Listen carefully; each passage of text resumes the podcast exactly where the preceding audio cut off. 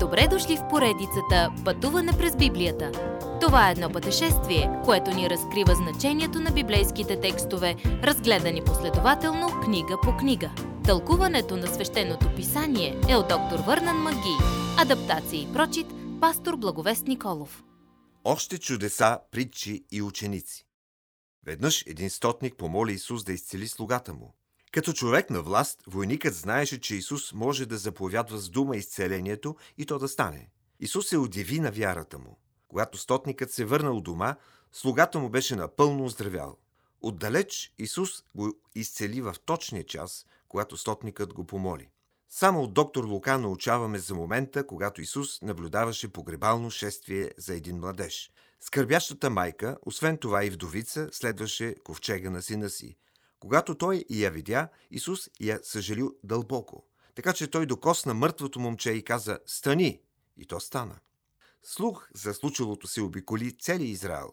Дори достигна затвора, където Йоанн Кръстител седеше, изпълнен със съмнение.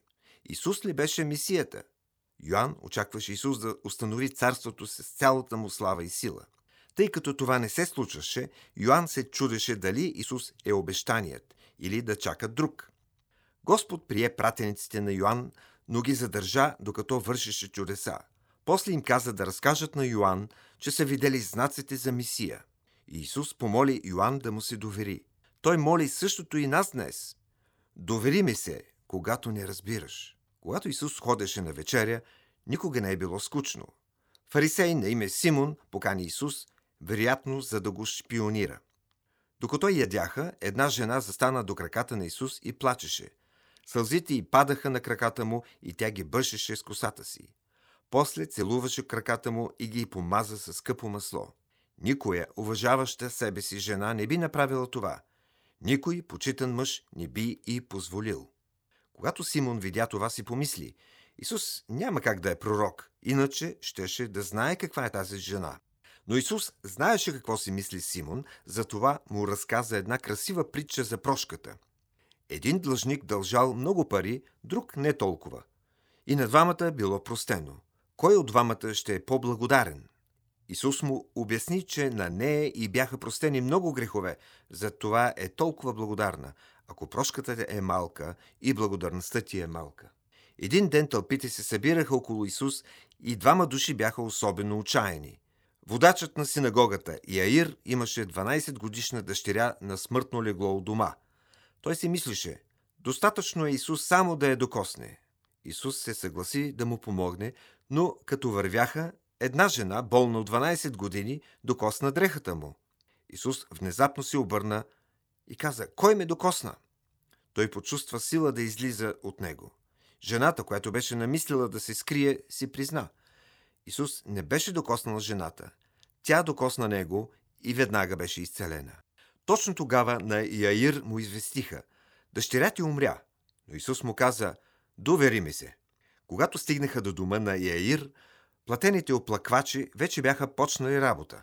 Те спряха да оплакват само за да се изсмеят с неверие на Исус.